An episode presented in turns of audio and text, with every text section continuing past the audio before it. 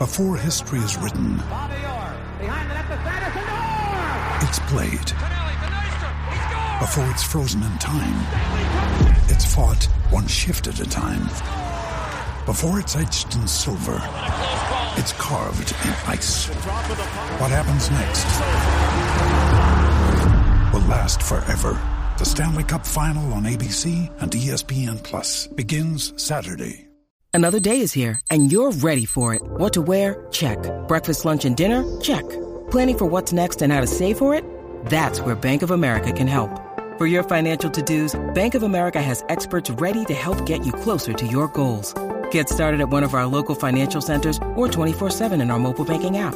Find a location near you at bankofamerica.com slash talk to us. What would you like the power to do? Mobile banking requires downloading the app and is only available for select devices. Message and data rates may apply. Bank of America and a member FDIC.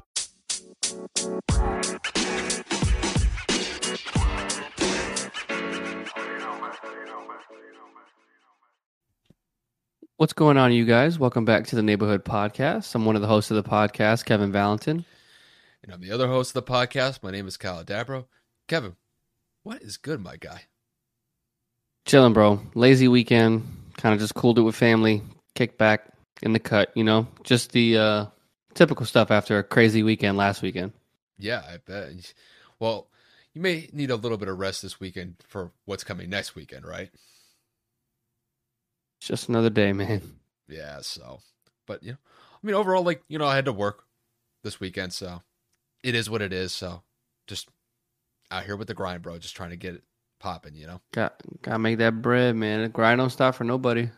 Yes, sir. But uh I know we we're kind of hitting the uh basically the middle of summer here and the the sports topics are starting to dwindle a little bit. Obviously, you know, we'll be getting close to ramping up for the NFL season once training camp starts up at the end of July, but the, these next 2 weeks there's definitely going to be a challenge for both of us. But that doesn't mean that we don't have content for you guys. Uh, we got about four or five topics to knock out. Kevin, you ready to hit these topics, hit the agenda? Oh, but of course. All right. So, what we're going to do is we're going to start it off with some MLB discussions. So, essentially, we're just a couple days away from the MLB All Star break, and Kevin and I are going to give our report cards uh, for the MLB at this current moment in time. So, we'll go along the lines of picking who's the best team that we think is you know, at the top of the MLB right now, the most surprising team in baseball, the most disappointing team in baseball, and then to finish it out, the worst team in baseball. And then after that, we'll transition it to just a small discussion about both the AL and the NL rosters for the All Star game. The MLB All Star rosters have been set; they are ready to go. Um, the All Star game will take place this will take place later this week, so we'll kind of dive into that a little bit, and then after that, uh, that'll wrap up the MLB portion of the episode. We'll kick it over to some NBA discussions. Um, that'll pretty much carry us on out to the end of the episode. Uh, we'll first talk about Damian Lillard. Uh, he did sign an extension with the Portland Trailblazers. I believe it was two years over $120 million. So he's getting paid over $60 million each year for that extension. Uh, we'll talk about him signing that extension and the impact that it's going to have for the Portland Trailblazers moving forward. After that, we'll talk a little bit about the Clippers. Uh, the Clippers signed John Wall to the roster a couple days ago. As it stands right now, the Clippers have, I think, the highest payroll in the NBA based on what the current projections are for the upcoming 22 uh, NBA season. They're like $75 million over the luxury tax, which is just absolutely insane. Uh, so we'll dive into that and just the impact that John Wall is going to bring to the Clippers going into next year. And then we're going to have a little bit of fun to wrap up the episode. The NBA season has come to an end. Obviously, Golden State won the finals. Uh, that point is done and over with. But we are going to focus on who we think are the top three players in the NBA at this current moment in time. So, I mean, we got a whole bunch of players to go through, but to limit it to three, uh, that's what Kevin and I are going to do to close out the episode. So, that's pretty much what we have on deck for you guys. So, let's not waste any more time. Uh, let's dive straight into the episode. Let's let's talk about this MLB report card. So, Kevin, to, just to kind of like focus where we're going to go with this. Like I said, you know, we're going to go best team in baseball, most surprising team, most disappointing team, and then the worst team. So, Kevin, to kick this one to you, give me your MLB report card at the All Star break right now? So at this point in the season, um, you know, obviously without it being biased, it's just a fact. The best team in baseball uh, is going to be the New York Yankees. Obviously, with the numbers we're putting up at home, obviously us being consistent away. Unfortunately, we did lose tonight or the last two against Boston, should I say? So we split the series. Um, and uh, just the way that we've been playing baseball throughout the entire first half of this season, it's just we're dominating in all facets. We're pitching well, we're hitting well. Um, you know, the coaching staff looks to be running on the same page. I mean, Boone's been ejected a couple of times, so there is life, you know, out there in this team. And then, of course, you know, we are always looking to maybe bolster this roster, especially in the terms of how Matt Carpenter has turned out to be as successful as he has, we might be willing to make some moves at the trade deadline. Some rumors are having it that maybe Joey Gallo might be uh, coming off of the uh, coming off of the roster with his recent struggles. And then most disappointing team or no, surprising team is going to be the New York Mets. I don't think anybody saw the Mets having the record that they do. I mean, I don't think anybody in the NL East, especially after the Braves got Acuna back, that the Braves would not be in first place. And I know it's only a game and a half, but you know, the Mets currently have the best record in the National League at 53 and 33, which is again, I always joke around and say they're the little sister, little brother to the the Yankees, but I got to give them their flowers. They're doing really, really good. They're staying consistent, and again, it's just the first half, but for them to be as consistent as they've been all year, uh, swinging the bat, and then of course pitching the baseball. It's it's been a sight to see. I'm just you know happy that both New York teams are doing what they need to do. Uh, correct me if I'm wrong. Now it's the most disappointing team. All right. Okay. Just double checking. Uh, most disappointing team for me is going to be the LA, the uh, the Anaheim Angels, the Los Angeles Lakers, whatever Lakers. Wow, Los Angeles Angels. It's crazy. Uh, you got roster that's just star studded with you know obviously Mike Trout, Ohtani, Rendon went down for the season, but you have just you know bats like that. You have the pitching staff that added Noah Syndergaard. They fired Joe Maddon. It's just it, it, it looks to be an absolute dumpster fire in LA and, uh, you know, between the injury bug and the struggles, Mike Trout being hurt and then going into a slump, Ohtani getting uh, figured out sometimes depending on, you know, what it is he's been pitching. Uh, I know when he faced the Yankees, he kind of got rocked, uh, which made me feel good. But, you know, overall, just a team that you expected after they went 28 and 17 competing with the Yankees for the best record early on, early on in the year it's just unfathomable for them to be as bad as they are right now. And if I'm not mistaken, the Angels are currently sitting at 38 and 49, uh, 11 games under 500. And of course, you're sitting here and you're looking at it, and they are 19 games back out of first place from the Astros. You didn't expect it, especially with the start that they had. So a little bit painful to, to watch, but it is what it is. And then, you know, we, we, we go into the worst team in baseball, and that's going to be the Oakland Athletics not only is fan attendance at an all-time low, but they're just uh, uh, an, an abysmal 11 and 31 at home, and that's a big contribution to the fact that they don't have anybody supporting them. They're not swinging the bats very well. Their ERA is probably one of the highest in in the MLB, and then they can't even get it done away. Granted, their away record is better than their home record, but they're 18 and 27. So you look at it and you say this season has been interesting. There have been some ups and downs. There have been some surprising teams, but overall, that's going to be my report card thus far for the first half. Kevin, I mean, when I look at my MLB report card um, at this point in the season, um, it's pretty much along a similar line as you. I may only have like one team that may be slightly different, but um, I'll just start it off from here. So, to me, the best team in baseball right now is clearly the New York Yankees. The Yankees have just been firing on all cylinders this year from top to bottom. I mean, they're the first team to 60 wins this season. They hold a considerable lead over the second or third best team, not just in the American League, but throughout the entire uh, MLB as a whole. It's just, it's really kind of a testament to their excellence when it comes to playing just phenomenal baseball this year.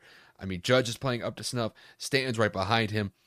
And their pitching staff has been absolutely phenomenal. Nestor Cortes has been amazing this year. He's going to I believe his first All Star game appearance later this week.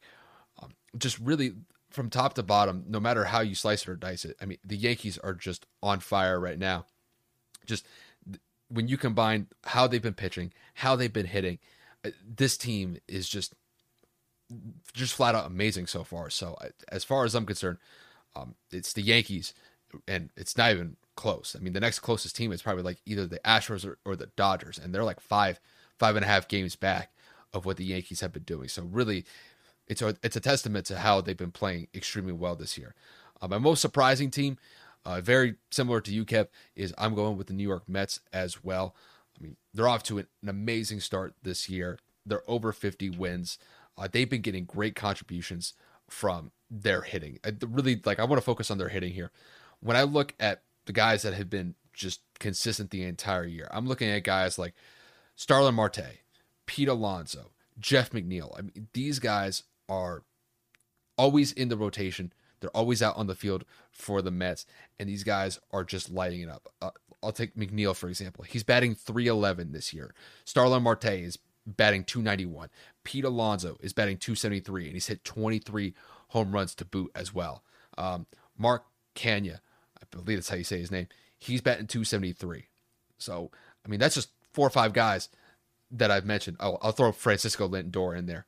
Um, statistically, when it comes to his batting average, I mean, he's batting 240, which is not awful, but a little bit of room for improvement. But he has hit 15 home runs, so he's done pretty solid so far, alongside the uh, the 60 RBIs he's brought in as well. So, kind of similar to what Kevin said. Um, my two top teams, or the two teams that I that I picked, are very similar to what Kevin picked. And then I'm going to kick it over to the more disappointing teams. And just to kind of start it out, my most disappointing team is the San Francisco Giants. Uh, the reason why I picked the Giants is last year they won over 100 games. They had 107 wins in a very competitive NL West. They ended up actually winning the division over the Dodgers by one game last year. 107 wins last year, I thought was phenomenal for the Giants.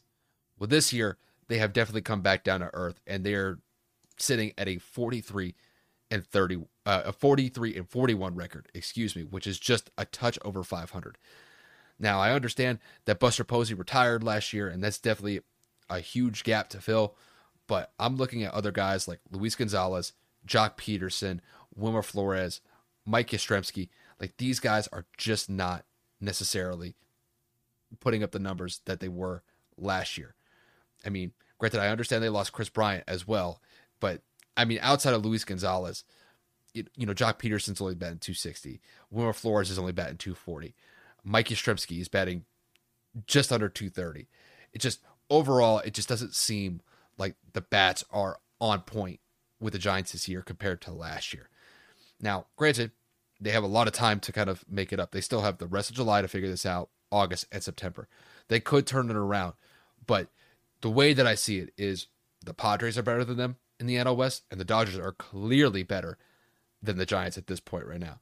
So the Giants got a lot of room uh, for improvement here. Um, I think if they make it to the playoffs somehow, uh, it will probably be in a wild card position, but they definitely got a tough road ahead of them. And then to round this out, very similar to Kev, uh, the team that I've picked here as the worst team in baseball, it is the Oakland Athletics. It's not even close. They have the worst winning percentage in all of baseball with a 33% winning percentage. That's just abysmal. I mean, I think their average attendance when it comes to home games this year is just like around four or 5,000 people. It really goes to show uh, the lack of support that this team has, and it's based on the, the fan attendance. They are not showing up to the games. The team as a whole, they are just struggling in every single category that you could think of. Their hitting is not that good. Their pitching is not that good. Just overall, this team is a tire fire. They're not going anywhere anytime soon. And if you're an A's fan, I, I, I hate to do it to you, but just I'd start looking for a different team to root for because the A's are just not going anywhere anytime soon. But outside of that, uh, that's pretty much have that's pretty much what I have when it comes to my MLB report card. And uh, Kev, I'll kick it back to you. It's crazy to think that the longest season in sports is halfway over. Like 162 games, and we're in the middle. It's just, I can't get over it. Like time is really flying, and baseball season is usually that sport that shows you how fast it's flying. So, oh, um, I can't believe that the All Star game's here. If I'm not mistaken, it's going to be in LA this year, which is a perfect transition into our MLB All Stars Uh, the rosters were announced today in terms of selection officially, and uh, you know members of specific teams were notified. I know that the Yankees kind of did a whole thing where like Aaron Boone kind of invited them into the office one by one to let them know that they were selected. But uh, you know, without further ado, uh, the MLB All Star Game rosters are as followed. First, starting in the American League, we have Alejandro Kirk from the Blue Jays. Uh, at catcher, Vladimir Guerrero Jr. at first place from the Blue Jays, Jose Altuve at second base for the Astros, Rafael Devers from the Red Sox at third base, Tim Anderson from the White Sox and at shortstop, Aaron Judge and Giancarlo Stanton in the outfield for the Yankees, and of course Mike Trout from the Angels at also uh, at center field, and then Shohei Ohtani is going to be the DH from the Angels. Moving into the National League starters, we have Willson Contreras from the Cubs at catcher, Paul Goldschmidt from the Cardinals at first base, Jazz Chisholm at second base from the Marlins, Manny Machado at third for the Padres, Trea Turner uh, at shortstop for the Dodgers. Uh, at outfield, we have Ronald Acuna Jr. At outfield, uh, Mookie Betts in the outfield, and Joc Pederson at the outfield for the Giants. Uh, obviously, for those of you that are unaware, of course, Mookie Betts plays for the Dodgers.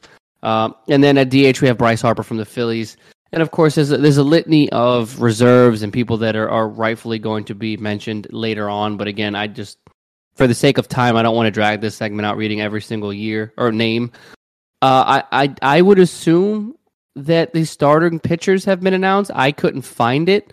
Uh, I didn't see any announcements as to who's going to, you know, be given the nod for their starters. I would assume it probably Kershaw and then uh, McClanahan for the Rays, but you know, we'll, we'll see what happens. But uh, yeah, no, it's it's going to be an interesting All Star game. I'm not even going to lie to you. it makes me laugh that this is the only competitive All Star game left in professional sports because we all know that this goes down to the wire every single year they play on through. I mean, unless it's an actual blowout, which it rarely ever is. Um, these are the best players in the league, and they're actually going at it every single year. So I, I look forward to this every year, especially because it's always around my birthday. Well, yeah, I mean, just to kind of look at it, like just from my perspective, I'm going to focus it more in a in a team perspective. Just kind of looking at like my biggest takeaways from the teams that really kind of shined uh, with the amount of all stars that were selected uh, to this year's All Star game. I mean, it's clear as day the Yankees were clearly the winners when it comes to the amount of players that are going to the All Star game. They have six players going. So it really is a testament. It really kind of shows just how good the Yankees are this year. I mean, you got Gerrit Cole going, Nestor Cortes, Clay Holmes, Aaron Judge, Stanton, and Trevino. That's a solid core of guys that's going to the All Star game this year. And then also, I, I got to throw out the Braves. The Braves have five players going with Ronald Acuna Jr., uh, William Contreras, uh, Tra- Travis. I think that's how you say his name. Uh, Max Fried, uh, and I think Dans- Dansby Swanson was the last guy to round out uh, the Braves. And then just to kind of kick it over to uh, a team that we had as the most surprising team in baseball, uh, the Mets have four players going. Uh, the Mets have really been one of the shocks in not just the National League this year, but really the MLB as a whole with how successful their season has been so far.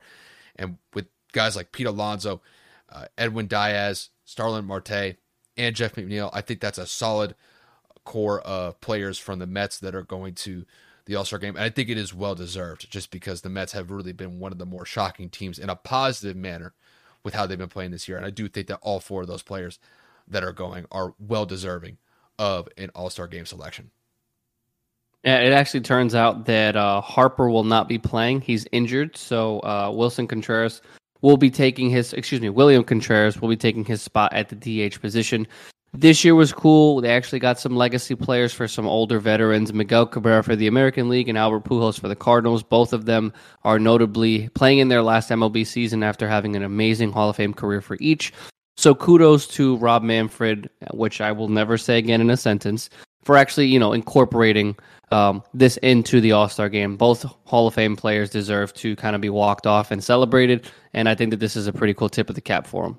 Yeah, I mean, you know, by and large, I think, you know, no matter how you look at it, when it comes to Miguel Cabrera, Albert Pujols, I mean, these guys have been really stalwarts the last 15 years in the MLB. I mean, Albert Pujols, I mean, basically outside of a couple years with the Dodgers, it's basically been a a career player with the St. Louis Cardinals. Oh my God, it took me a second to get that one. And then, you know, Miguel Cabrera has really just, he's been very loyal to Detroit playing for the Detroit Tigers.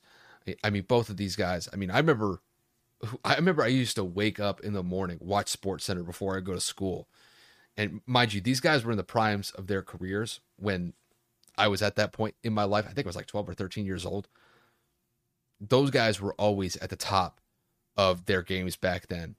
And even as, you know, you get towards the end of their career, it's it's very nice to see them get one more All-Star game so they can, you know, celebrate this last what I would say is like basically kind of like their capstone to their MLB career unless either team were to win a uh, World Series championship with either the Tigers or the Cardinals. Uh, so, I mean, overall, I, I think it was solid that Albert and, and Miguel Cabrera got in, and, and I'm glad that they did. Again, it's uh, it's an incredible time of the year, man. I really, really, really do love watching the All Star game. I love the home run derby. It is something for me that will always hold a, a big place in my heart, just because of being able to have witnessed the home run derby in the final year of Yankee Stadium, the old stadium, and then of course it just being summertime. So once again, just the All Star game always being around my birthday is just a time that I always look forward to. Uh, so, oh my God, I just realized. Oh, never mind. I, I, misread something. I was about to say me and Albert Pujols have the same birthday, but I'm looking at Damian Lillard for our next subject. So, I guess that's a perfect segue to kind of go off the MLB. Yeah. So, uh, we'll kick it over to the NBA for a little bit. Uh, the first segment that we're going to focus on is Damian Lillard. Uh, Damian Lillard has re-signed with the Portland Trailblazers for an extension. Uh, this extension is going to cover, I believe, the 2025 2026 season and then the 2026 2027 season. Um, he signed that two year extension upwards of $121 million. So he's definitely locked in for the next five years or so. He will be a Portland Trailblazer for the foreseeable future. Now, Kevin, to kick this one to you, with Damian Lillard re signing his extension with the Portland Trailblazers, how does this impact Portland moving forward? Uh, well, obviously, you know, shout out to Damian Lillard. Um, if he hears this, you know, happy birthday, bro. We share the same day. It's kind of cool. Um, I know it's the 15th, but I'm just saying, you know, by the time this comes out, by the time you see it, anyway, uh, I'm getting ahead of myself here. So, Dame Lillard obviously is choosing the bag, choosing to stay loyal. And a lot of people came at me sideways for my take on the Bradley Beal thing. The difference to me, Portland has tried to bring people in to make him better. Portland has tried to create a roster that could be successful. Whether that was Nurkic, whether that was bringing Kanter back, whether that was uh, you know giving C.J. McCollum an extension at the time, whether or not that was trading for Robert Covington, and so on and so on and so forth. Like they have brought players in, and Portland has made a Western Conference Finals in their lifetime. Like while Dame was there, Portland fought their way back in the bubble to make the playoffs in 2020. Portland has dealt with a multitude of injuries between CJ McCollum and Damian Lillard. They went out and they signed Melo and re- revitalized his career for the last three or four seasons. Like they have done things to be competitive. A Fernie, Alferny Simons? I always forget. It's Anthony Simmons. Anthony Simmons. Excuse me, and I apologize for my, my mispronunciation. He just got a massive extension because, again, that was a younger player that came up in the system after CJ left, stepped up and was able to take the role of being the primary scorer while Dame was injured last year. Nurkic, or excuse me, yeah, no, Nurkic. Jurkic? Nurkic. It's, I believe it's Jurkic. I it's Nur- it, it, whatever. Does it, I think it's Nurkic. Yeah, right, right. Nurkic. Nurkic, right? The the, the center yeah. that plays from yeah. from for for the Blazers that's another player that was actually acquired and and, and went out and, and has been a great and solidified big for Damian Lillard, Lillard in the pick and roll. What I'm getting at is him choosing to take this bag is not a surprise because at the end of the day, he has stated a multitude of times, I'm not leaving Portland. He's had multiple opportunities to leave. He has been frustrated because he feels that, you know, they can build around him a lot more. But at least they've tried. At least they've made the playoffs. And I think that this just says that, like a lot of other athletes, you know, he's accepting it is what it is. He's reading between the lines. I don't see the the Portland Trailblazers winning um, anytime soon. I'm not saying that they won't make the playoffs, But uh, you know, it is the Western Conference. We've talked about it a multitude of times. A lot of players are coming back from injury next year, and it's going to be tough for them to compete in the Western Conference. But Dame taking the bag to me, not really that big of a surprise. I'm just going to go out there and say, congratulations on earning well over sixty million dollars uh, in terms of per year with this extension, uh, but obviously that's going to break down into a, a, different contract. I believe it's going to be upwards of forty-four to forty-five million dollars a season. So kudos to Dame Lillard. I'm happy he's getting a bag, but again, I need to identify and be specific. Bradley Beal is choosing to stay with a bad team that has not made the playoffs on a consistent basis and take money away from his team that is not trying to make him competitive versus the Portland Trailblazers have made the playoffs in a more difficult conference have given money to other players while at the same time paying their star player. That's the big, big, big difference. Playoff success, no playoffs at all. Both players, in terms of Bradley Beal and Dame, are, are choosing to get the bag. What are you going to do? That's this generation. I mean, the way that I see it is obviously, you know, Dame getting a huge contract like that. I mean, for him personally, I mean, when it comes to the money, I mean, he's going to be set for the next five years anyway. And just that extension the last two years is just kind of like icing on the cake at that point. Um, when it comes to Portland, though, and as far as their impact goes, I will say that Portland has definitely tried to bolster their ro- roster in a way to be a little bit more competitive in the Western Conference. Will it have a huge effect or a, like a significant impact in their standing in the Western Conference? Slightly. I think that's like best case scenario with them. I think worst case scenario is they kind of just stay just outside of the playoffs in the Western Conference. So, I mean, just to kind of look at just to kind of look at the Trailblazers roster here. I, I do like the fact that Portland went out and got Jerami Grant to go out to Portland uh, to go alongside Damian Lillard. I think that was a solid. Forgot move. that.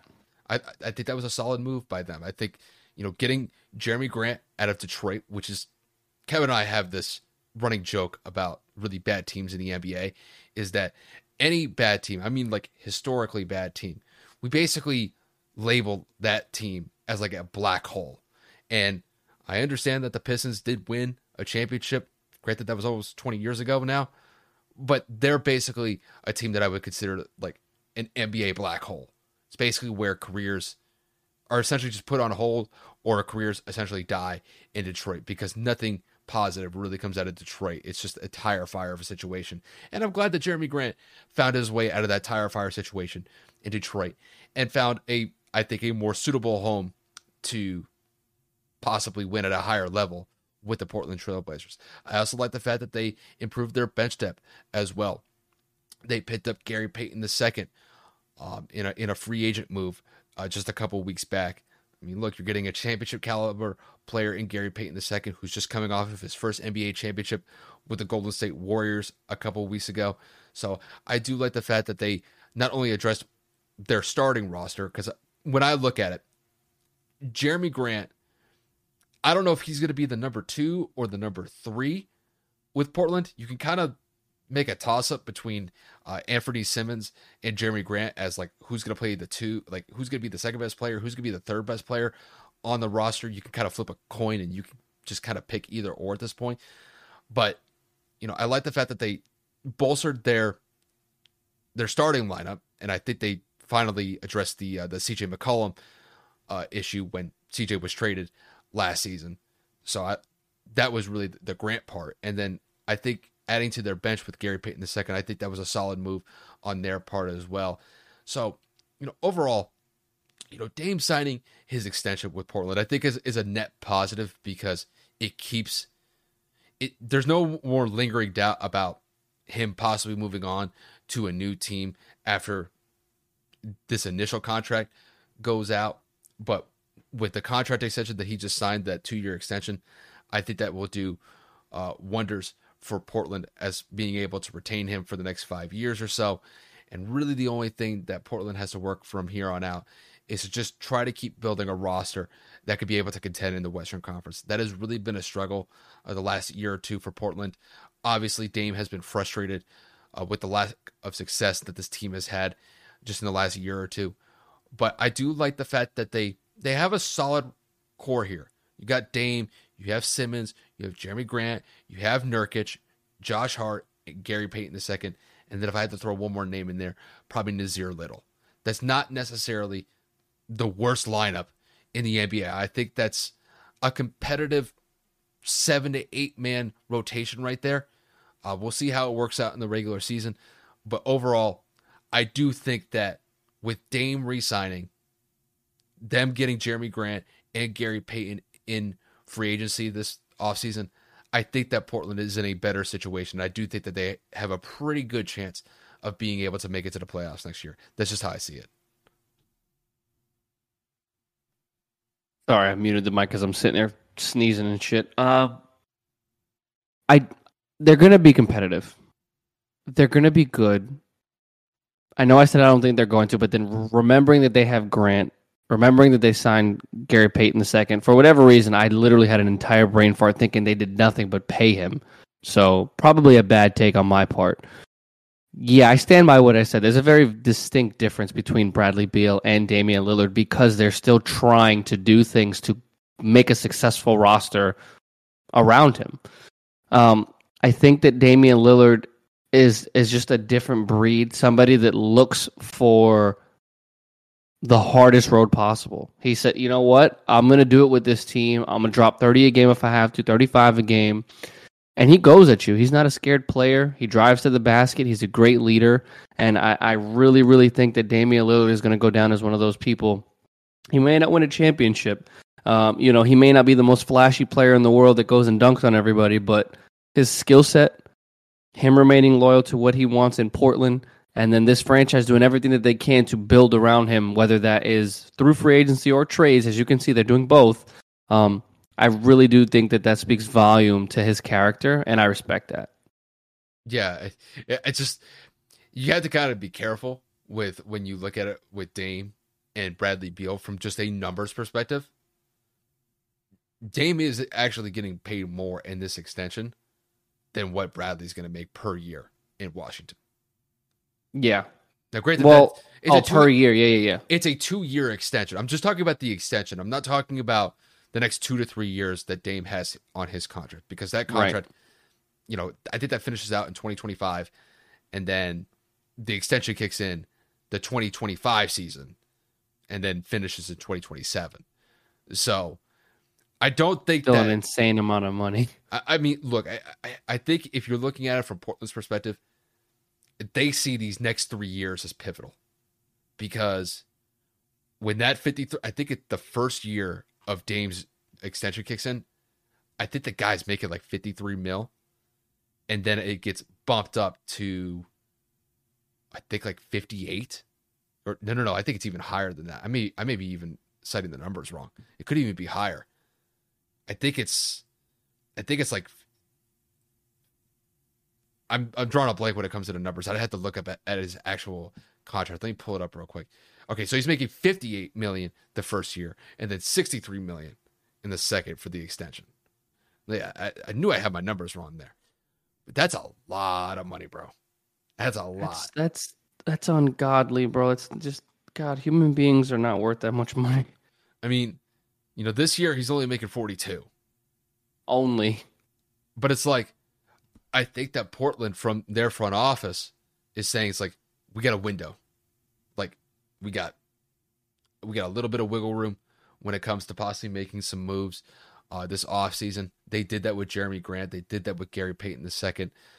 You know, and then when you, you, you tie in the players that they have on the roster with Nurkic, with uh, Anthony Simons, Simons, I mean, they have a decent rotation here. Is it the best in the West? No. Nobody's saying that. But is it a little bit more competitive than what it's been the last year or two? I believe so. I, I if they I'm, can stay I, healthy, yeah. I, am glad that uh, they did fill in uh, the CJ McCollum void after he got traded. So I think that was probably why they went after Jerami. And it's really just kind of be it's going to be dependent on who's really going to step up into that that two slot. I'm not talking about the, the number two position on the court. I'm talking about who's going to be second fiddle second to fiddle Damian game. Is it going to be Simons or is it going to be Grant? And that's really, I think, how it's going to play out. So overall, I, I do think that Portland is taking is taking a step in the right direction. Uh, we'll just kind of see how it goes from here on out. But it's the Western Conference, bro. It's always stacked, and and Portland's just gonna have to find their way to, to, to possibly make a decent run in the Western Conference this year, which is not an easy easy feat. It's a tough one. And it's it's going to get harder, which is a perfect segue into our next topic.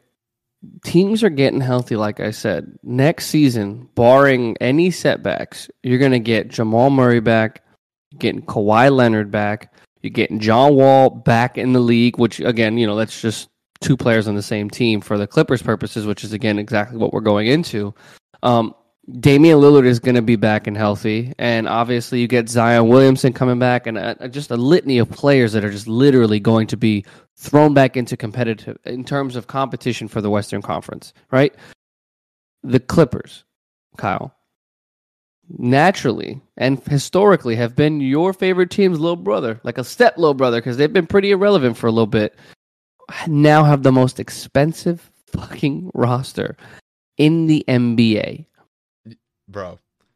I, I, I gotta ask. Did you even think this was pot like the Clipper? Uh, this isn't the team that I thought would have the most expensive roster, but we broke it down player by player. It's it's nuts, bro. They're they're seventy five million over the cap going into this year. So just to kind of set the stage for everybody here, the, the NBA salary cap is set one hundred twenty three million dollars, like six hundred sixty five thousand the Clippers are seventy five million two hundred forty six thousand one hundred eleven dollars over the cap. They almost have a two hundred million dollar payroll going into this year. And granted, when you look at the roster, obviously the big names are Paul George, Kawhi Leonard, Norman Powell, Robert Covington, and throw John Wall and Marcus Morris in there. Obviously, those are kind of the big names uh, that are going to be featured with the Clippers this season. But overall, this is an expensive roster. When you're only $9 million away from a $200 million roster when it comes to their payroll, it really goes to show that the Clippers are going all in for the next couple years with these guys, with Paul George and Kawhi. So it's it's been a minute since we've seen Kawhi. Uh, he's recovering from his ACL injury that he suffered not last season, but the season before then. But overall, this is going to be an interesting this is going to be an interesting project with the Clippers. So, Kevin, to kick this one to you, with the Clippers signing John Wall and now having a payroll of over $190 million, how do you think it's going to impact the Clippers going into next year? Well, it's it's a matter of health. You have a lot of players on this roster that have been injury prone. Paul George, Kawhi Leonard, John Wall. Uh, you, you, come on, man. I mean, Marcus Morris was missing some time last year. Like we're talking about more than thirty to forty percent of this roster being injury prone. Kawhi Leonard and Paul George are set to make eighty-four million dollars between the two of them. Kyle just said that the the cap space, like the cap total, is about one hundred twenty-three. That's more than half the cap between two people. That's ridiculous. Um, I'm looking at this and I'm saying, like I just stated a few moments ago, this is going to be a competitive conference in the West. Uh, we all know that the Lakers are going to try to do whatever it is that they're going to do next season with their own issues. But again, just to have everybody realize, this team was still somewhat relevant come the playoffs or come come the postseason uh, this past season. Uh, if I'm not mistaken, they didn't make it because they no hold on. Now i'm drawing a blank because i'm i'm getting teams confused. The clippers didn't make the playoffs correct? No they didn't make the playoffs. I'm literally sitting here having a whole brain fart they went on a skid and whatever happened just because obviously Kawhi was out Paul George came back too late and then obviously you had a lot of different issues where they were you know struggling because if I'm not mistaken uh injuries just really beat the crap out of this team, man. So it's kind of crazy. I'm, I'm literally remembering now. Uh, you go and you sign John Wall. John Wall it has not played meaningful basketball. I mean, oof, a couple of years. You go and you get him, and I saw an interview where John had made a an interesting point. You have Kawhi and Paul George on the same team. Arguably, you can kind of pick which one is going to be your number one scorer depending on the night. We all know it's Kawhi, but Paul has shown that he could carry the load. John Wall made the point the third best player on the court has to guard him. If John Wall is 75% of what he was three years ago, good luck guarding him. He's literally, I want to say, a year and a half away from playing basketball. He's rested. His body is healthy, no rehab, no issues off the court. Um, you saw in warmups while he was in Houston, you saw at practice while he was in Houston, he still had it. He just chose not to play, and then him, the, you know, Houston and John Wall had agreed, you know, with the contract, it's just best suited that he not suit up. For whatever reason, that was just a decision they came to because nobody wanted to take on his forty-seven million dollar contract. Dude, John Wall running the floor, run. Wow, I can't speak. Running the floor with Marcus Morris when healthy, with Luke Kennard as a sharpshooter, with Norman Powell on the break, with Kawhi Leonard and freaking Paul George and Zubac, which is a big that can run. Batum coming off the bench. Like this is a very, very solid team. Covington in the corner. This is going to be an interesting roster. I think the Clippers can make some noise and go into a top three, potentially uh, top two seeding if everybody stays healthy. Kawhi's been away for a long time. Paul George has an offseason to fully, fully recover from whatever it is he's had. And of course, now John Wall has an opportunity to prove the world that I still got it. This team's going to be scary. I think that the cap is absolutely ridiculous because when you break it down, like literally, like I said, two players take up well over 50% of your cap space. I will never agree to any of that. But when you look at this on paper, this is a good roster. But Kyle and I made the point before we started recording. When you look at a roster on paper, doesn't necessarily equivalent to what it's going to actually be on the court. We'll see what happens. But this Clippers roster, as it's currently assembled with the cap, they are all in. And if they don't win, this is going to be a very, very expensive loss. Yeah, it's just you know I'm I'm looking at the contracts and just like the cap hits of, of really all the main players. I mean, Paul George and Kawhi Leonard they account for 42%. So you were close. It was like you were really off by like 8 percentage points. 42% of the cap with two players. It's absolutely nuts. And then when you look at the rest of the roster, Norman Powell, he's making 16 mil going into next year. I believe Marcus Morris is making around 16. And then, you know, you add in John Wall, Nicholas Batum, Reggie Jackson. All, I mean, they have a pretty decent roster to work with here going into next year.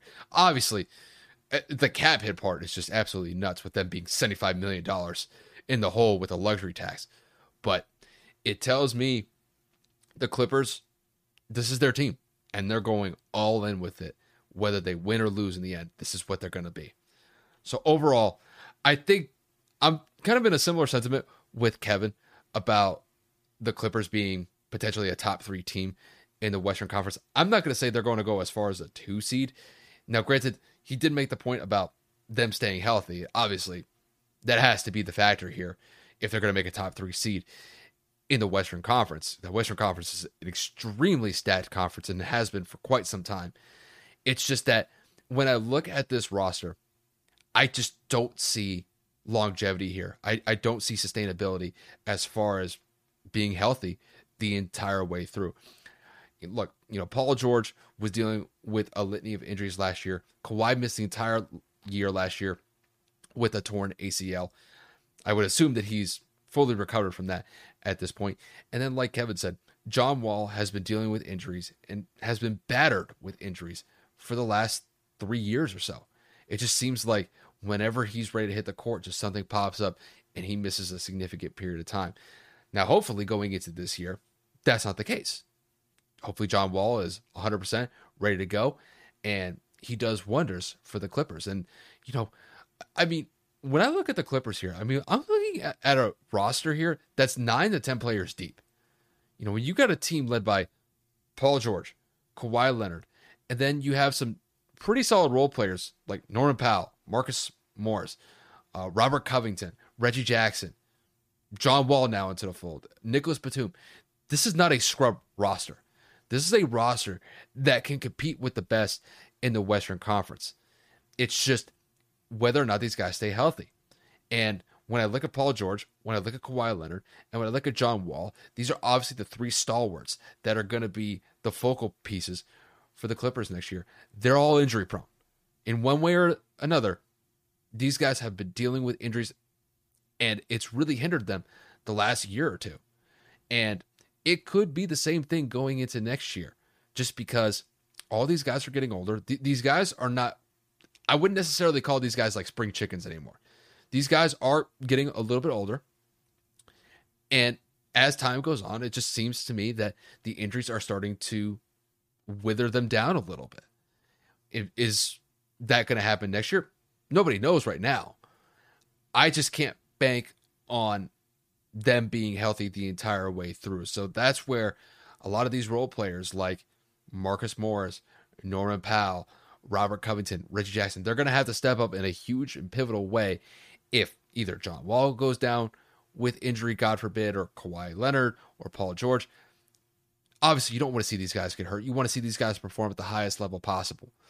But if they do, just based on the NBA gods, these role players that I just mentioned, they're going to have to step up in a huge way to carry the Clippers to the playoffs this year or this upcoming season, excuse me. You know, this team barely missed the playoffs last year. They they got into the play-in tournament as a nine seed, which I actually think is kind of a testament uh, to Paul George for being able to basically drag this roster to the that play-in tournament last year, despite all the injuries that this team had. And uh, unfortunately, you know, Paul George wasn't able to play in that play-in tournament game, and he was dealing with injuries of his own. And the Clippers were on the outside looking in when it came into the playoffs last year. I don't think that will be the case this year. I do believe that as long as everybody stays healthy primarily throughout most of the regular season, I think they'll be not only a playoff team, I think they got a real shot to be a contender this year. I'm not saying that they're going straight to the finals and they're going to win the NBA championship. I'm not saying that. But overall, this team is in a better position to succeed than they were last year. And if all those main three guys with Paul, Kawhi, and John Wall, they play a significant amount of games and they play up to snuff, they could really compete for a three seed, uh, the way that I see it. The Clippers are going to be interesting to watch. Obviously, we got to see if if Kawhi still got it. We all know that ACL injuries are are very very hindering uh, upon a player's return, getting back into a rhythm. He might not be the same caliber player that he was, but you know, you know, prayers up, and hopefully Kawhi can return to his emotionless self. Uh, we all know that Paul George can be a bucket. We all know that when people are unavailable for whatever reason, this team finds a way to win. Whether that's Reggie Jackson, whether that's Terrence Mann, whether that's Luke Kennard. Now you add John Wall. The Clippers are not a joke again, just like how I literally said a second ago, I'm not saying they're going to make a finals run or anything, but they will they will compete at a very high level if healthy. I think John Wall really can be a crazy dynamic because he's not necessarily known for shooting. Mm-hmm. Um, and they have quite a bit of shooters on this roster as is. If John Wall can penetrate and kick out to Paul George, kick out to Kennard, kick out to Kawhi, it's going to be pretty crazy, but I do know that Kawhi likes to have the ball in his hands a lot more than most people remember.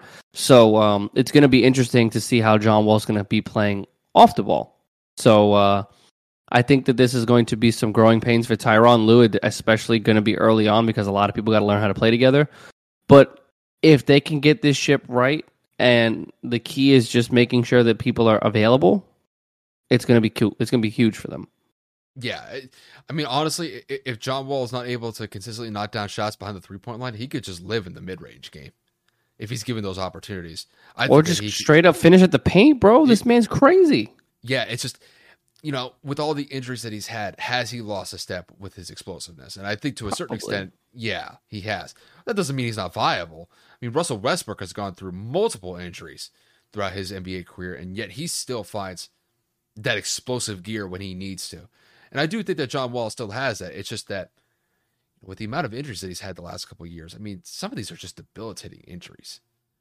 And I hope in John Wall's case, uh, he's able to, to, bounce back and provide huge dividends uh, for the Clippers because the Clippers, 75 million over over the cap, my guy. They're definitely pushing for it. So yeah, you better win with that much money. Uh, they got a lot riding here, and they better uh, they better step up, or it's kind of like you said, all that money spent, it, it might just be burnt Benjamins, bro, if it doesn't work out for them. So that boy kinda, Steve Ballmer looking at everybody and saying, "I swear to God, if y'all don't win, it's like can't say that I didn't try." Putting the Facts. money on the line there, so it's kind of up to him, but we'll see what happens. It's really kind of on the players to, to be able to execute and Tyronn to be able to coach. So that's facts. Oh, and shout out to Dawson, huge personal John Wall fan. He is uh, probably the biggest John Wall fan I've ever met in my life. So uh, I'll be expecting you to show me a picture of your Clippers jersey when you get it. Fair enough. I imagine those will be on sale pretty quick. Somewhere. But um, with that said, we're going to transition to our last segment of our episode, and that is going to be the top three players in the NBA. Kind of like I said at the beginning of the episode, we have a lot of players to pick from, uh, but we're just going to label it, or we're just going to narrow it, excuse me, to the top three players in the NBA at this current moment in time. So, Kevin, to kick this one to you, give me your top three players in the NBA right now. Disclaimer this is opinionated. I'm allowed to believe what I want to believe, and so is Kyle. So before people try to chop us up and tell us that we're stupid and we don't know nothing, again, I'm allowed to feel how I want. So, in order from one to three, my top three players currently in the NBA, in my opinion, are Giannis Antetokounmpo, Kevin Durant, and Nikola Jokic. I personally think Giannis has taken the reins because obviously LeBron James is older. He's been injured. Kevin Durant has had a couple of injuries, but still hasn't missed a step. But in terms of, you know, readiness and availability, what he's been able to do the last couple of years for the Milwaukee Bucks, the consistent level that he's been playing at, scoring, rebounding, passing, improving his game and his craft, getting better at the jump shot and at the free throw line, which is critical. I really think that because of his youth and a lot of the things that the Bucks have been able to do building around him, the success that the Bucks have had, obviously winning a championship the season before and doing what they needed to do to retain a lot of this roster. I think that the culture they've built in Milwaukee, as well as the skill that Giannis has developed while he has been in the league, as everybody knows, you've seen the pictures, him being a stick to now being an absolute monster. We have seen the growth and the development of the next face of the NBA, which is Giannis Antetokounmpo. Kevin Durant, in my opinion, walking bucket. Six foot eleven, can shoot anywhere, can finish at the rim with both hands, can be aggressive, can finish at the free throw line as well. Um, the only reason he's not number one is because once again he's not available all the time because he has had some frequent injuries knee, Achilles uh, when he was in Golden State, and a couple of other knickknack uh, issues that he's had alongside while he's been in Brooklyn. And again, we will see where he ends up when the trade goes through or wherever they decide to send him off. But we've seen Kevin Durant go off and carry this Brooklyn team by himself when Kyrie wasn't available, when James Harden was hurt, um, with the inability for the coaching staff to kind of get things together, and of course we all know that the, the debilitated bench that Brooklyn had at certain points because of COVID as well as other injuries, Kevin was basically going out there and scoring 30 a night. It still shows, even in his 30s, even despite the injuries, he is still an absolute bucket. Kevin Durant, to me, as he gets older, will potentially decline on this list, but I just personally think that Kevin Durant is just that guy still. Um, and number three, Nikola Jokic, back to back MVPs, best big in basketball. Don't care what your opinion is personally, because again, this is mine. Um, you don't win an MVP back to back years because you suck, or because you're lucky, or because you you know your team is bailing you out. We've talked about this a multitude of times. Without Jamal Murray and Otto and uh, not Otto Porter and Michael Porter Jr., this is a lottery team basketball roster over the last couple of seasons. Jokic has found a way to bring them to the playoffs both times. Jokic has found a way to average and break historical records back to back seasons. Between averaging basically 27 a game, multi, what, what were we talking like what 11, uh, 11, 12 rebounds a game, eight assists, multiple blocks, multiple steals, shooting efficiently from the three point line, from the three, excuse me, from the free throw line, from the three point line, as well as efficiency from the field there's a reason why you won the MVP back to back. I know a lot of people are going to say that Joel Embiid won the scoring title. He's better, uh, you know, offensively. He's better uh, at, at, being the primary scorer on his team. It, it, doesn't matter. I'm not just looking at scoring. When you look at the big picture and look at what Jokic brings to the table, as well as the fact that he can bring the ball up, facilitate without a skipping of a beat in terms of the system that they run in Denver, Nikola Jokic is hands down one of the best players in the league. Now, if you were to extend this list to maybe four or five, I could potentially see myself putting in Steph Curry. I could potentially see myself putting in LeBron James. I mean, it, it just really, really depends what we're talking about. But let's not get it twisted.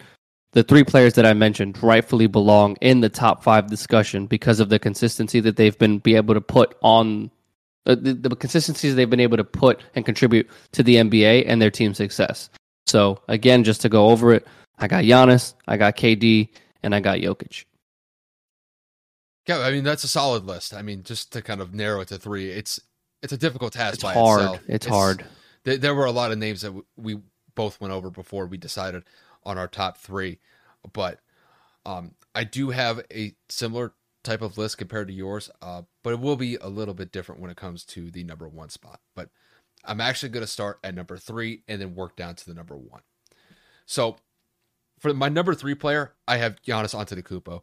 I think Giannis is one of the best players in the NBA at this current moment in time. Granted, you know they, he didn't have the success that he had the year prior, won an NBA championship in uh, 2021, um, but this past season uh, fell a little bit short in that regard. But it was not because of Giannis. Giannis was dominating pretty much every game that you could think of uh, throughout not only the regular season but in the playoffs as well. Giannis is one of the hardest working individuals, one of the hardest working players that I've seen this generation. He is somebody that will just on the offensive side is just a bruising force to go up against and he does not care who he's you know guarded against. He will back down whoever he's going up against and just get to the rim as effectively as he can. He is always somebody that is going to score around 25 to 30 points a game. When he really goes off, he's putting up 40, 45. He could have those dominant type performances where he puts up 40 points, 15 rebounds, and could get five or six assists and maybe two or three blocks. I mean, Giannis is one of the best big men in the league. You know, basically, you can make an argument that he is the best center in the NBA. Granted, you know, you'd have to focus on other guys like Joel Embiid, Nikola Jokic, but Giannis has worked his way and he's done it extremely effectively the last couple years or so, and he's just a stalwart for the Bucks. Granted, there may be times when I look at the Bucks and I see their offensive style, especially in the playoffs, where it's difficult to watch them offensively because they are a very gritty offensive team.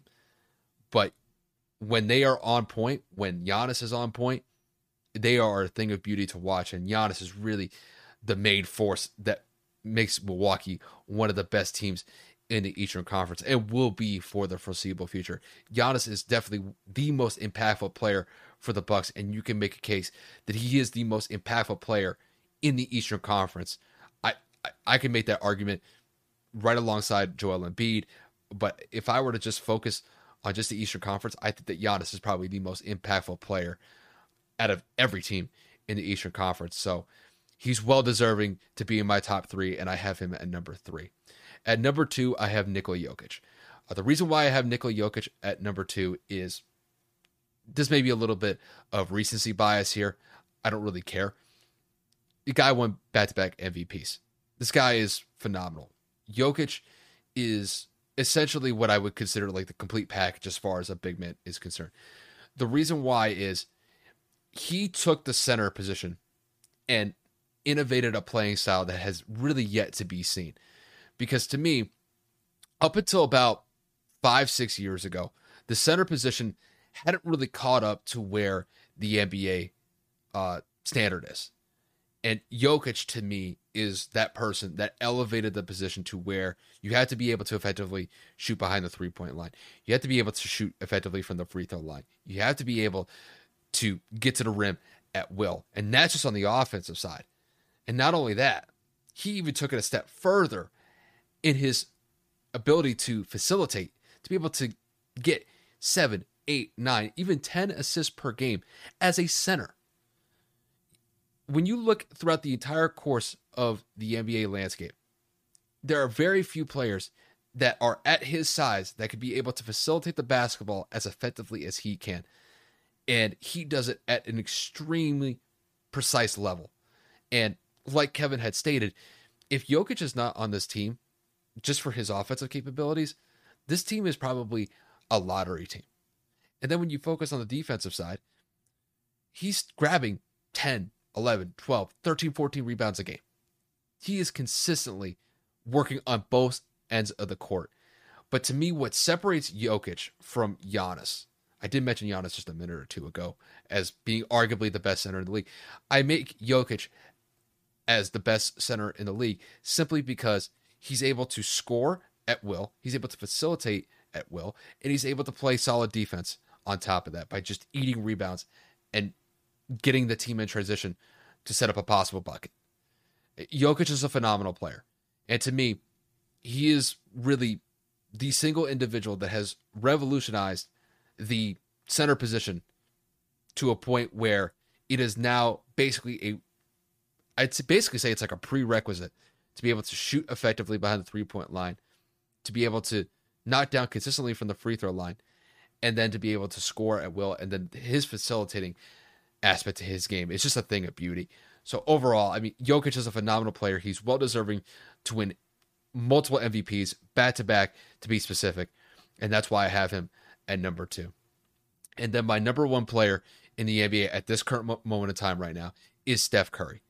The reason why I have Steph over everybody else, it's not because that he just won an NBA Finals championship.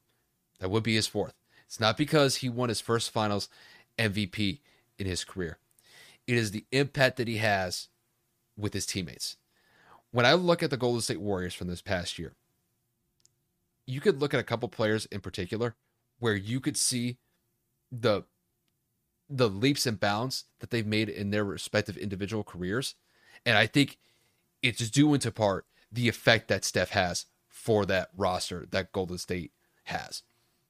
Steph puts these guys in position to be able to execute at the best possible level. When I look at guys like Andrew Wiggins, Andrew Wiggins was a cast off from the Minnesota Timberwolves just a couple years ago.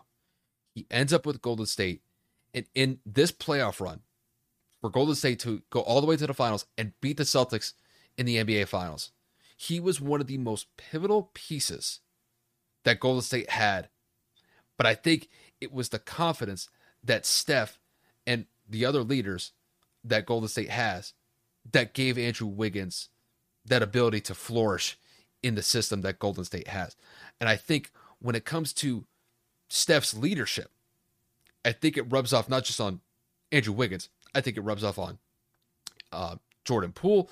I think it rubs off on uh, Gary Payton II, even though the Gary Payton II left, he went to Portland uh, this offseason. They made huge pivotal plays when Golden State needed to. And I think it was because of Steph's leadership. And that's really kind of the, the part I want to circle this point entirely. When it comes to Steph's leadership, Steph is different from other main pieces that Golden State has. Draymond is the enforcer of that team. There's no other way about it. Steph is going to get in your face and he's not going to hold back. He's going to say what he wants to say and he's going to get it off of his chest. When I look at Klay Thompson, Klay Thompson is definitely more of a, a chill type of basketball player.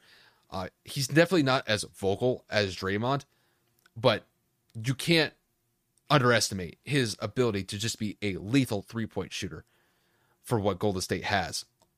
And then when I look at Steph, it, Steph is by far and away the most impactful player for Golden State and probably one of the most impactful players that we've seen, not just in the Western Conference, not just in the NBA, but really this generation as a whole.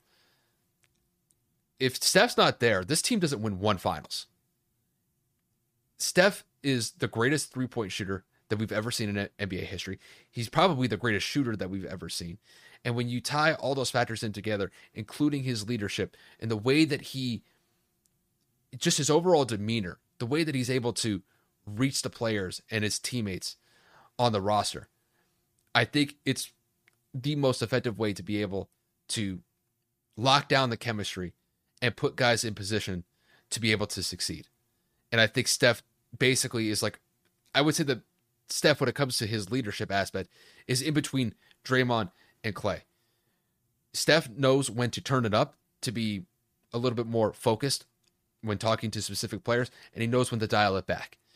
And I think when you see the impact that he had on guys like Andrew Wiggins, Jordan Poole, Gary Payton II, just three to kind of name off the top of my head.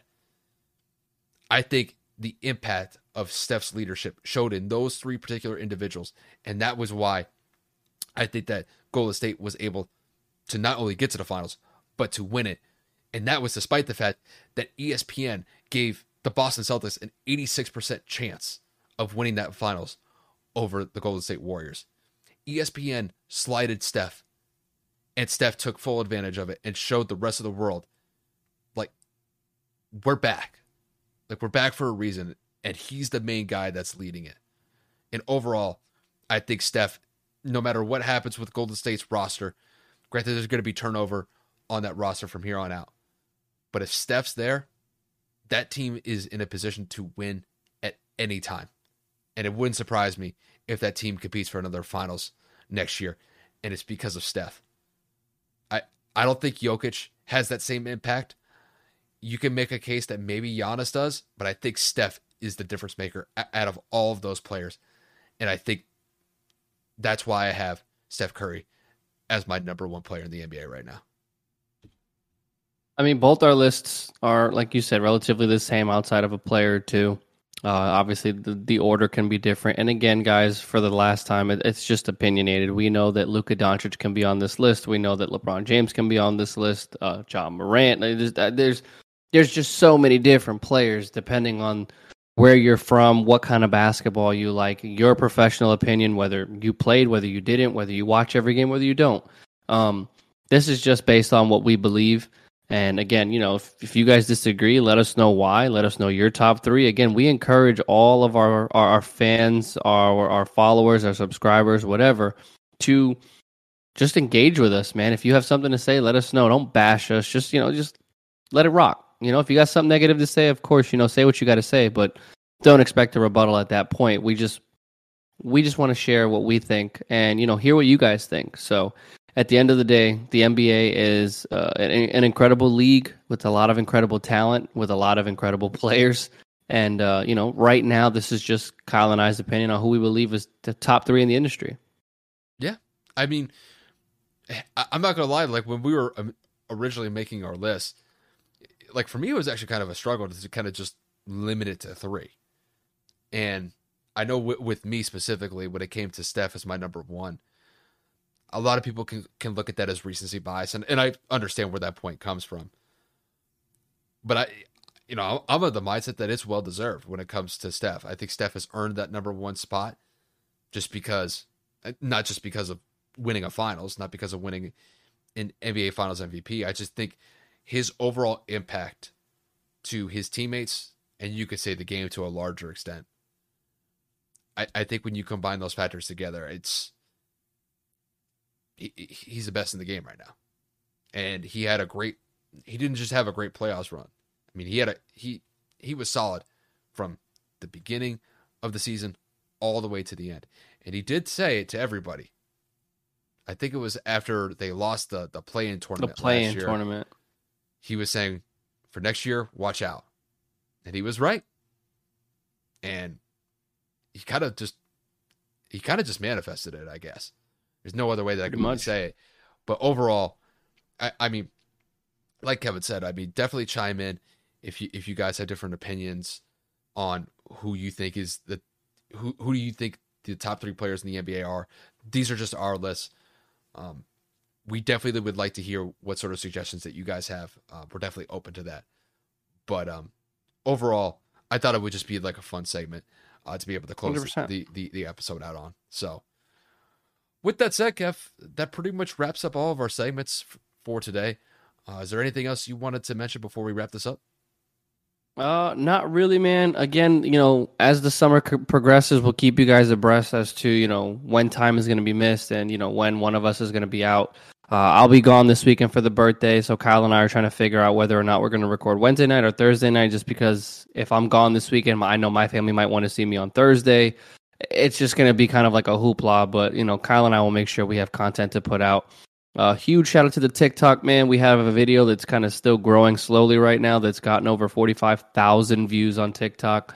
Uh, We're kind of working our way towards about 13, 1400 likes. Uh, I know that you know sometimes boasting about statistics isn't necessarily, I guess, like you know, uh, applauded or encouraged, but we like to tell our fans and, and the people that follow us religiously that you know things are getting better, things are getting good, even in a dry spell right now with uh, with content. Uh, it just goes to show the effort that we're putting out there is being noticed, and uh, it just feels really good, man. You sometimes you got to pat yourself on the back, and uh, as as I say all the time, it would not be possible without my partner because he does all the editing, all the work to do all the thumbnails and shit. So like, kudos to you, bro. That TikTok blew up not just because of that, but you were the focal point of the conversation in the video. So you know, shout out to you, my boy. My boy, it, it, it, it did good, and it did good for a lot of reasons.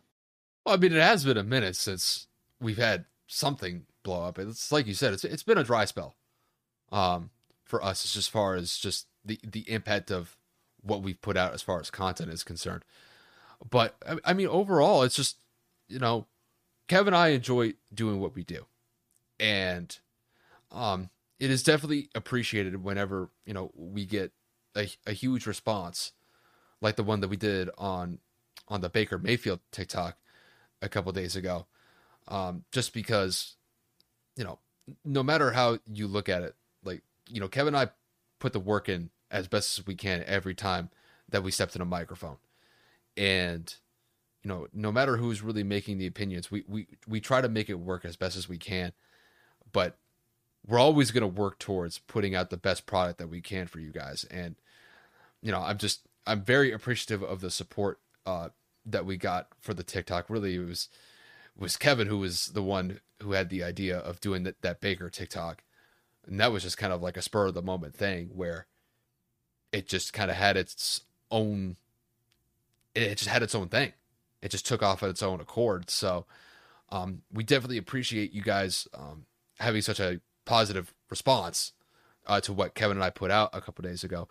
And uh, really, the only thing that I could say moving forward is just hoping that you know we can get just consistent support no matter what we drop. Obviously, you know, Kevin and I have different opinions on the different sports that we talk about, and hopefully, you guys in- enjoy uh, the content that we put out. Kevin and I do the best that we can, and you know, we hope that you guys enjoy listening or watching what we do. Because I could tell you, I, I think Kevin would probably say the same thing.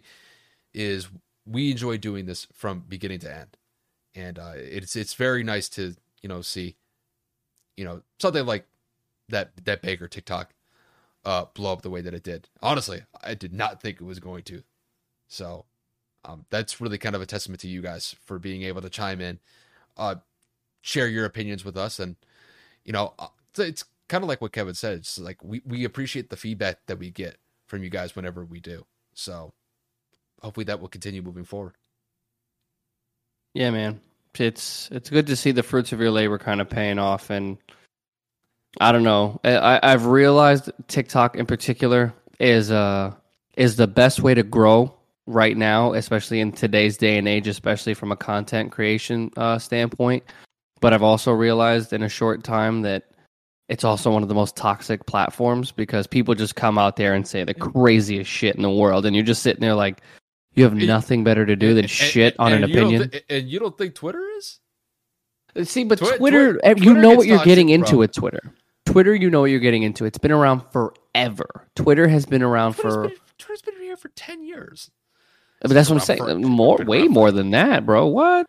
Twitter's like, been around since before we were in high school. No one used it back then, though. Yeah, when did it pop off? When did it pop off? Twitter popped off when I was in high school, probably around 2010, 2011. That's when it really, really started picking up a lot of steam in terms of just putting a message out there and letting it go out there. TikTok, from a video standpoint, because remember, Twitter used to just be verbal, just words. It didn't have the videos and all, you know, yeah, the, the, links and all this shit. 140 characters, bro. It used to be exactly. That. So now you talk about TikTok, which was just a supposed to be the new Vine. Like it was supposed to be 10 seconds, 15 seconds, whatever it started at. Now it's like we can put basically full, an entire episode video. almost. Yeah.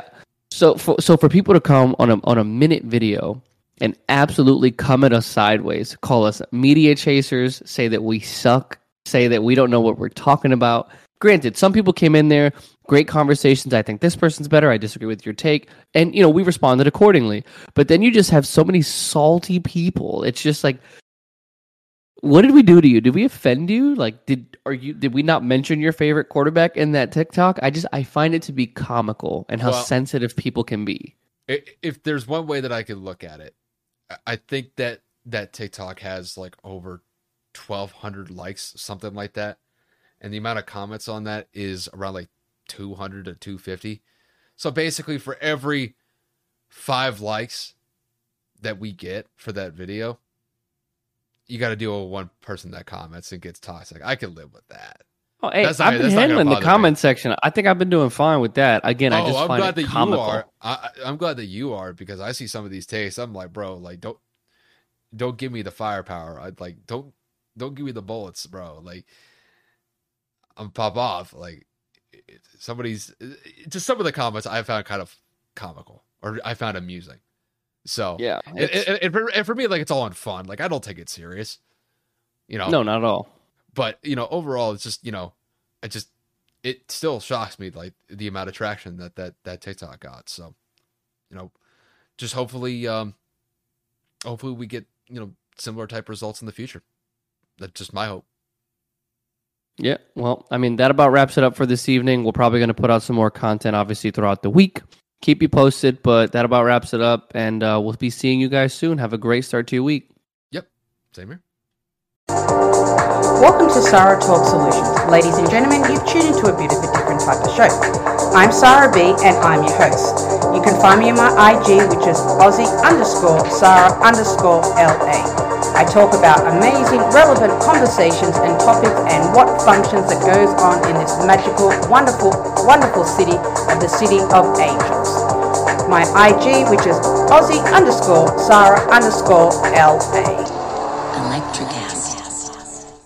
Welcome to Ringside with Ray and Prince. My name is Ray Leonard Jr. Oh, is that the set? No, that's just my dad. My name is Prince Daniels Jr.